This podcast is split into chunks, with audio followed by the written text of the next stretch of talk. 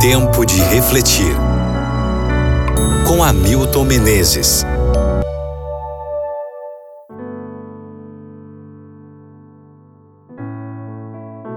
Salmo 27, versículo 1. O Senhor é a minha luz e a minha salvação. De quem terei medo? Ao bater o ponto para o turno da noite, um funcionário da expedição de uma fábrica foi alertado sobre uma pequena caixa que fora deixada na plataforma de embarque de mercadorias. Nela estavam escritas as palavras: perigo, não toque. Todos foram instruídos para ficar distante do pacote até que a gerência pudesse verificar a situação. Quando um funcionário da equipe de segurança abriu a caixa, descobriu que dentro dela havia 25 pequenos cartazes que diziam: perigo, não toque.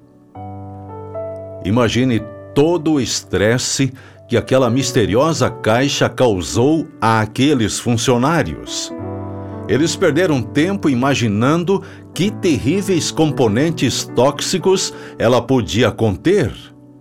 Ela se tornou um fardo de ansiedade.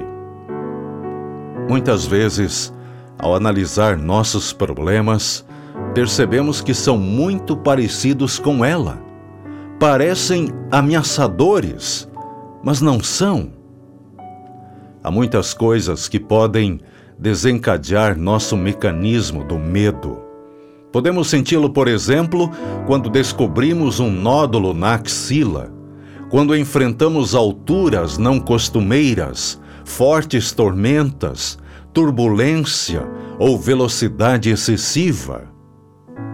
Embora todos fiquemos atemorizados em algum momento, a vida de algumas pessoas é dominada pelo medo. Certamente, Deus não é o autor do medo.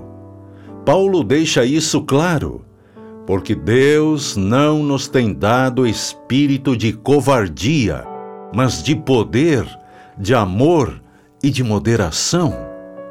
Segunda carta a Timóteo, capítulo 1, versículo 7. O medo excessivo ou constante não é saudável.